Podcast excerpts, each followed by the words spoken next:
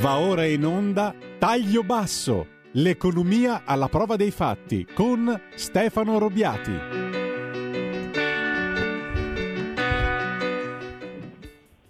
Stefano Robiati, buongiorno e benvenuto.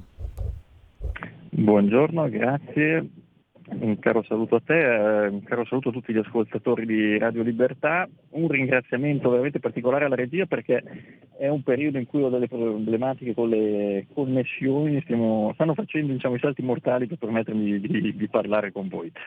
Eh, volevo far iniziare con un ricordo che dopo capirete il riferimento, è purtroppo mh, scomparso l'attore francese Jean-Louis Trintignant. Io me lo ricordo in quella interpretazione in cui non parlava tantissimo, però era significativa del film di Dino Risi, del sorpasso con uh, Vittorio Gasman e rappresenta un'Italia che non c'è più purtroppo e che non, uh, si sta mettendo su una china ben diversa rispetto al, al boom economico e quant'altro. Eh, un piccolo inciso prima di parlare dell'argomento di questa puntata, un inciso eh, che mi ha fatto un po' riflettere su, dalla lettura di, di, un articoletto con la foto del ministro Lamorgese che eh, rimane in una posizione un po' particolare, è una foto anche un po' infelice che le hanno fatto sul, sulle 24 ore, eh, con il titolo Il governo facilita l'ingresso di lavoratori stranieri. Ecco, questa è una tesi che bisogna smontare, quella degli sbarchi indiscriminati solo e quant'altro eh, dovuti a ONG e organizzazioni di vario tipo, abbiamo anche una componente che è il sistema industriale del paese che richiede eh, in manodopera immigrata per svolgere lavori che la upper middle class, eh, chiamiamola così, degli giovani italiani non vogliono svolgere. Quindi avremo un decreto flussi che mh, porterà in Italia ben più delle 70.000 persone che sono state introdotte in Italia e poi in qualche modo regolarizzate lo scorso anno. Eh, prendiamone atto e eh, andiamo avanti. L'altra, mm, la scorsa puntata avevo chiuso con una frase un po' forte riprendendo um, un film, anche qui eh, italiano, di, mm, della serie di, di Fantozzi, eh, se vi ricordate Fantozzi quando era stato costretto a vedere il film sulla stata Potionchi finalmente riusciva in questa eh, liberatoria frase dicendo che la corazzata Potionkin è una cagata pazzesca e seguivano degli applausi da parte dei suoi eh, collaboratori e, e colleghi di lavoro. Eh, avevo detto, avevo utilizzato questi due aggettivi, questo sostantivo e questo aggettivo, per indicare eh, la mia opinione sul price cap del gas e eh, sul cuneo fiscale, cioè su due delle manovre che il, eh, la riduzione del cuneo fiscale su due delle manovre, una è sostenuta fortemente dal governo, quella del price cap, eh, quindi mettere un tetto al prezzo delle forniture di gas, e l'altra eh, sostenuta da eh, Confindustria sostanzialmente quel, e da altre organizzazioni datoriali, quella di ehm, ridurre il cuneo fiscale, ossia la differenza eh, tra quello che percepisce il lavoratore in busta paga netto e quello che l'azienda paga come costo del lavoro, comprendendo quindi da un lato la fiscalità, quindi la parte di cuneo fiscale vera e propria, e dall'altra la uh, parte di contributi uh, previdenziali e quindi la parte più uh, di welfare e pensionistica. Um, vi avevo detto, vi spiegherò mh, per quale motivo ritengo a livello personale che siano quello che dicevo prima, perché eh, una prima eh, prova ce l'abbiamo sul discorso del price cap. Il price cap, eh, benissimo, io mm. posso stabilire un limite eh, al prezzo del, del gas, eh, lo stabilisco unilateralmente, devo vedere se chi me lo vende accetta quel limite. Il potere contrattuale dell'Europa non è al momento tale da imporre limiti a nessuno. Si è visto che con riduzioni, poi vedremo se sono riduzioni volontarie o meno dell'importazione di gas russo, solamente nei due giorni scorsi è aumentato del 25% il prezzo del gas, quindi tutti i price cap di questo mondo sono destinati, se sono dei tappi di bottiglie di champagne, sono destinati a saltare per la pressione mm. interna del liquido contenuto nelle bottiglie, non del gas. Quindi qui eh, il price cap, mh, mm, bellissimo nome, bella idea e tutto, eh, mi eh, stupisce che venga da un professionista come Draghi, che è uno che crede nel potere dei liberi mercati, ma i liberi mercati i prezzi non se li fanno imporre da nessuno e eh, anzi li stabiliscono in qualche modo e quindi qui chi ha più forza sul mercato, in questo caso non siamo noi, fa saltare tutti i price cap che vogliamo. La seconda cosa, quella sul cuneo fiscale, è un discorso che andrebbe a vantaggio, per come lo leggo io, solo delle, ehm, con, mm, solo a favore delle imprese. Vale a dire, oggi quel differenziale fra quello che pagano le imprese e quello che ricevono i lavoratori è un differenziale che va in qualche modo in tasca al bilancio pubblico, va in tasca al bilancio pubblico sotto forma di imposte, va in tasca al bilancio pubblico sotto forma di contributi previdenziali, quindi fa funzionare l'Inps. Se questo eh, differenziale lo andiamo ad azzerare, bisognerà capire come si ripartisce, quindi a vantaggio di chi? A vantaggio delle sole imprese, a vantaggio dei soli lavoratori, a vantaggio di entrambi, in che proporzione? E qui finora nessuno è in grado di dare un'idea di questo, chiaramente ognuna delle due parti tirerà eh, l'acqua al proprio mulino, i lavoratori da una parte, le imprese dall'altra, immagino già quale sarà la parte che porterà a casa di più, ma ad ogni buon conto tutto questo crea anche ehm, da parte sua un buco nelle entrate pubbliche, quindi o non funzionerà più l'Inps con sistemi pensionistici, cassa integrazioni e quant'altro anche da pagare, o non funzionerà più la fiscalità eh, in uh, genere. Quindi eh, non è un uh, gioco in cui si, un, uh, si mette un dito nella, nella, sabbia e da quel buco esce il petrolio. Stefano? Quindi, sì. Abbiamo un'ascoltatrice in attesa. Grazie, passamela pure. Buongiorno signor Robbiati, Lisetta. Li, sono sempre, Lisetta, sono sempre la solita. Ma io sono contento di sentirla. La ringrazio. Allora, alcune cose che mi è venuto in mente stanotte. Allora, l'euro, signor Robbiati, si è molto indebolito sul dollaro, mi sembra, no? Quindi i prodotti dei paesi europei costano meno, sui mercati internazionali risultano più attrattivi. Poi devo esatto. aggiungere, peserà, peserà l'inflazione che è dappertutto. Basti pensare che in Turchia, signor Robbiati, è il 75%. Le materie prime costano di più, sia quelle che importiamo sia quelle prodotte in Italia, che eh, scontano i rincari energetici, secondo me. In questo quadro ad essere penalizzati sono soprattutto i redditi più bassi. E voi? Sì. E dobbiamo sperare che gli investimenti legati al PNRR agiscono da moltiplicatore, secondo me, e che il settore privato, diventato molto più competitivo dopo una fase di ristrutturazione, possa compensare la minor leva del governo. Tutto qua, la saluto e buon fine settimana.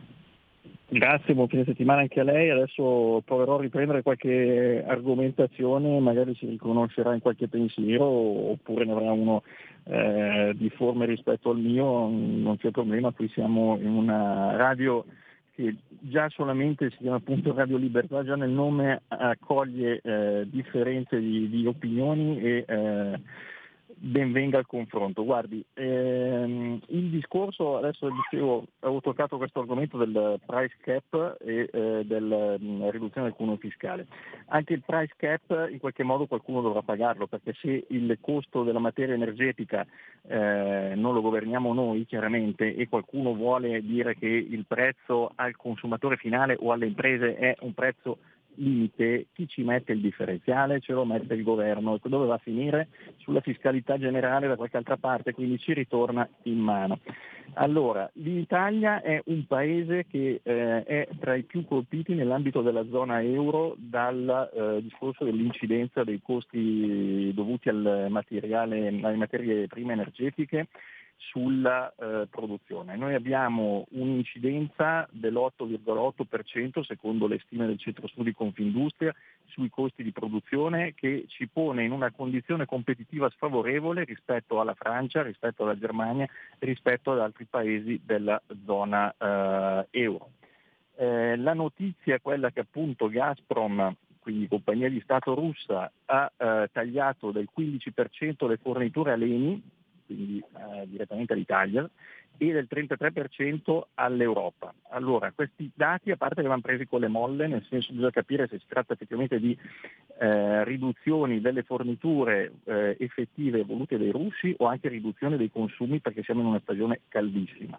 È vero che dobbiamo riempire gli stoccaggi per far fronte all'inverno, ma bisogna capire se questi stoccaggi li stiamo riempendo o meno. Intanto entra in scena un nuovo player, nel senso che eh, l'Unione Europea ha stretto degli accordi per la fornitura di gas con due paesi, uno l'Egitto e l'altro, nuovo player, perlomeno la sorpresa del, del momento, è Israele. Quindi dal cappello cilindro del governo Draghi è eh, saltato fuori, del governo Draghi, dell'Unione Europea è saltato fuori questo nuovo interlocutore il gas dalla Russia perché non arriva? Allora, non arriva gas o meno, ne arriva meno in quantità minore da, sui gasdotti in funzione e questo ha comportato un aumento del prezzo che è schizzato del 25% nel giro di una giornata. L'ENI ha fatto sapere che Gazprom appunto, ha notificato una riduzione del, 25, del 15% delle forniture e l'ENI sta pagando, comunque dice che è adempiente ai propri obblighi contrattuali perché sta pagando con il conto bancario in euro e in rubli, quindi mh, tutto quello che ha voluto Putin lo stiamo facendo nonostante diciamo, ci riempiamo la bocca con le parole sanzioni così via perché paghiamo in rubli il gas, con il benestare del governo Draghi al di là delle dichiarazioni pubbliche, appunto fermi tutti e così via, e della Commissione europea. Quindi, mh, per usare anche qui un termine un po' forte, le sanzioni sul gas sono balle, non ce le possiamo permettere e si vede nella realtà dei fatti.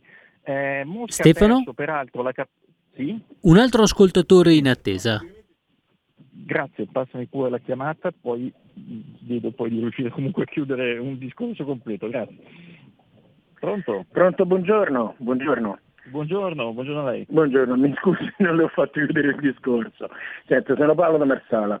Volevo, ehm, così, giusto, io ricordo i discorsi, il furore di un nostro ministro degli esteri, che non nomino perché proprio non lo voglio nominare, che avremmo rivoltato la Russia, ci sarebbero gli oligarchi rivoltati a Putin, Putin sarebbe morto di fame, sui giornali beve sangue di cervo, ho sentito cose veramente inenarrabili negli ultimi tempi.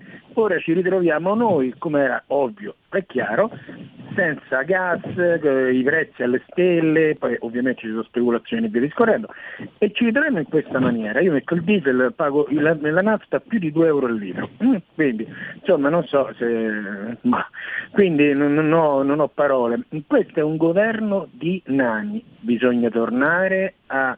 Ehm, bisogna tornare a quello che diceva il professor Miglio, se no l'Italia non si salva, è inutile girarci intorno. Comunque la ringrazio sempre per la sua trasmissione e la ascolto volentierissimo. Buongiorno. Grazie, buongiorno, grazie per il suo intervento.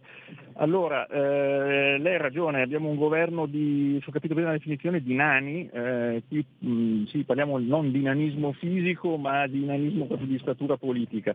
Eh, la questione, eh, appunto dicevo, tornando al discorso di prima, Mosca ha perso parte della capacità di trasporto sui gasdotti verso l'Europa, la perdita della capacità di trasporto in parte è volontaria, credo sicuramente, perché qui bisogna mh, comunque andare a misurare eh, le, le, questioni cercando di capire che non tutto quello che riporta la stampa è esattamente quello che può accadere e la spiegazione di tutto.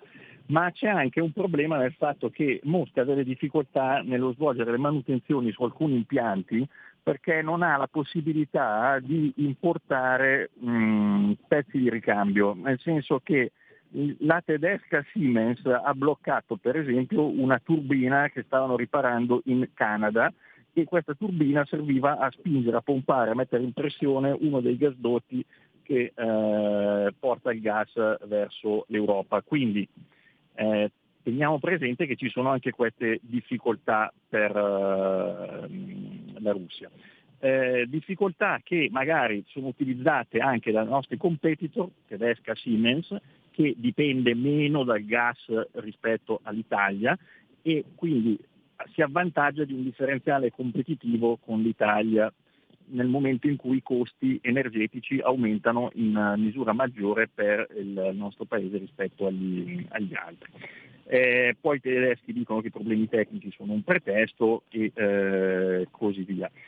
La um, questione più preoccupante è quella dello stato di allarme. Anche qua cito un film, se vi ricorderete, era un film della mia infanzia che era eh, War Games, primi computer, c'era questo ragazzino che si introduceva nella rete di un computer statunitense che doveva guidare il periodo guerra fredda, il lancio dei missili nucleari. Qui c'erano le varie definizioni dello stato d'allarme, si passava da DEFCON 5 fino a DEFCON 1 che era la distruzione globale del mondo.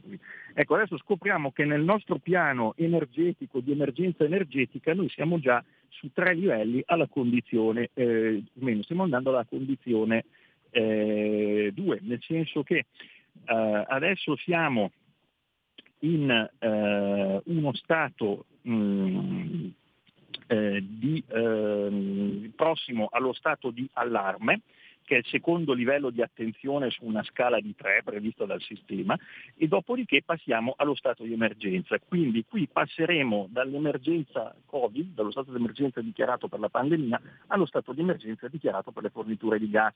Il nostro governo sta studiando dei eh, possibili razionamenti e distacchi anche in previsione dell'inverno e del fatto che in questo momento non si stanno facendo stoccaggi dei depositi, per cui prepariamoci a una fine 2022, inizio 2023 con qualche cappotto in più addosso. Eh, eh, speriamo che questo piano di emergenza per il gas sia qualcosa di migliore del cosiddetto piano pandemico che eh, il nostro governo aveva e che avevamo visto essere un copia e incolla di un piano pandemico di dieci anni fa, assolutamente inadeguato alla gestione dell'emergenza pandemica. Nonostante tutto abbiamo ancora, se deve parlare di dinamismo, eh, di dinamismo a livello di statura politica, il ministro Speranza che è ancora ben seduto sulla sua eh, poltrona. Vi dicevo è entrato un nuovo player che è ehm, Israele, eh, lo Stato mm, ebraico ha iniziato a produrre gas con una scoperta nel 2010 di giacimenti ma ha dei problemi per l'esportazione. Uno ha dei problemi con un confinante o più o meno comunque un paese della zona medio orientale che è il Libano, eh, su, ehm, eh, su, dei problemi del, tipo i nostri con la Libia, sui confini marittimi e quindi su come andare a esportare questa materia prima. Per cui adesso hanno messo di mezzo l'Egitto nel senso che si passerà tra ehm, il transito avverrà via, via l'Egitto. Tutto questo potrebbe costare investimenti per un nuovo gasdotto fino a 6 miliardi di euro, a chi si bussa si bussa comunque alle porte di pantalone perché non peraltro le autorità israeliane hanno chiesto il contributo dell'Italia per lo svolgimento di queste eh, grandi opere eh, infrastrutturali. Quindi mi sembra di capire che in queste strategie win-win c'è sempre uno che è eh, il loser e uno che è il eh, winner. Eh, l'altra questione è che ehm, l'obiettivo che si dà la, eh, l'Unione Europea è appunto quello di diversificare e abbandonare le, ehm, diversificare gli approvvigionamenti, abbandonare quindi il gas eh, russo, a questo punto dobbiamo chiederci se è Putin che chiude i rubinetti o se siamo noi che stiamo succhiando di meno e che fra un po' andremo a succhiare, e sto parlando solo di gas, da qualche altra parte, da qualche altro fornitore. Un altro Quindi, ascoltatore eh, in attesa. Sì, lo lascio in attesa ancora un secondo solo perché sennò qua mi perdo col, um, col discorso, poi lo, lo ascolto volentieri. Il, um, ti dico quando farò intervenire, grazie. Il, um, porta, secondo la, la comunità europea le importazioni di gas liquefatto sono salite nei primi quattro mesi dell'anno del 36%, quindi sono aumentate di oltre un terzo, grazie al contributo degli Stati Uniti. Signori, qui contributi non esistono, qui esiste business, quindi gli Stati Uniti il contributo lo fanno a spese eh, nostre. Il caro carburante, e poi ho quasi finito il discorso, lasciamo parlare il nostro ascoltatore, è una cosa che vediamo tutti i giorni, l'intervento dell'ascoltatore precedente che diceva il prezzo alla pompa, io ho fatto eh, la tara questa cosa, ho pensato che facevo il pieno con la mia macchina, che è una Kia Sportage, io facevo il pieno a 70 euro grosso modo eh, 43 litri di gasolio all'incirca prima del Covid, con il lockdown pieno lo pagavo 50 euro e facevo i salti di gioia, anche se poi mi muovevo anche meno, e, e ieri ho fatto lo stesso pieno, l'ho pagato 105 euro, quindi le misure le, nelle tasche delle persone le, le possiamo fare facilmente. Eh, Salvini mh, promette, parlo di un unico politico nominandolo, una ehm, proroga del taglio delle accise, ben venga la proroga del taglio delle accise, tenete conto che questi margini sono già stati completamente erosi perché siamo a livelli, nonostante il taglio delle accise, nuovamente pa- superiori ai 2 euro al litro e quindi il taglio delle accise oramai è qualcosa di vanificato. Non ci fosse manco questo saremmo probabilmente a 2,50 euro al litro. Sul discorso di Lisetta, chiudo, poi mi passate l'ascoltatore, vero che l'euro è sceso e quindi c'è una competitività eh, maggiore, però la bilancia commerciale nostra eh, mostra dei segni non eh, gradevoli, nel senso che non sono aumentati i volumi di esportazioni, sono aumentati, quelli d'Italia sto parlando, sono aumentati i eh, volumi in termini monetari, chiaramente perché c'è, c'è un'inflazione che viene ribaltata anche sulle esportazioni, quindi non c'è stata una contrazione di volumi, non c'è stato un aumento di volumi fisici, c'è stato un aumento in termini monetari, ma abbiamo pagato praticamente più del triplo rispetto a quanto accadeva nello stesso ehm, eh, periodo del 2021 le forniture energetiche nei confronti di un partner commerciale, se possiamo ancora definirlo così, se le parole hanno ancora un significato, che è la Russia. Se mi passate l'ultimo ascoltatore, e intanto anticipo già gli auguri di buon fine settimana agli altri ascoltatori, poi mi riservo magari 30 secondi per una replica all'ascoltatore, grazie. Abbiamo soltanto però pochi secondi per chiudere. Sì. Mauro da Reggio Emilia, c'è solo una cosa, Tengo, tengo, a far presente che mettere due navi rigassificatrici a Piombino e a Ravenna è una cosa assurda perché hanno una potenza di almeno 10 bombe atomiche di Hiroshima. Qualunque danno non può, non può far altro che fare una cosa del genere perché i 600 metri cubi di gas vengono compressi a un metro cubo e viene ridotto a meno 160 ed è gravissimo. A Livorno ne esiste un uno fuori, ma c'è un linee, una, una, linea no, pla, cioè di no, Guardi, non intervento. Di interdizione, ho, ho, capito, mi scusi se la interrompo ma ho proprio pochissimi secondi. Lei sottolinea i pericoli diciamo, ambientali, ma non solo ambientali, anche per la salute pubblica, inteso nel senso di vite umane, di un'operazione del genere. Io sottolineo che c'è un gasdotto vuoto che funziona, che basta metterlo in funzione, è il Nord Stream 2, non si apre, non passa una goccia di gas, lì una goccia, una molecola di gas, per volontà di Joe Biden e per volontà del governo della Germania. Quello funzionerebbe, non ha bisogno di pompe della Siemens né niente, è pronto. Non lo useremo mai. Grazie e buon fine settimana a tutti.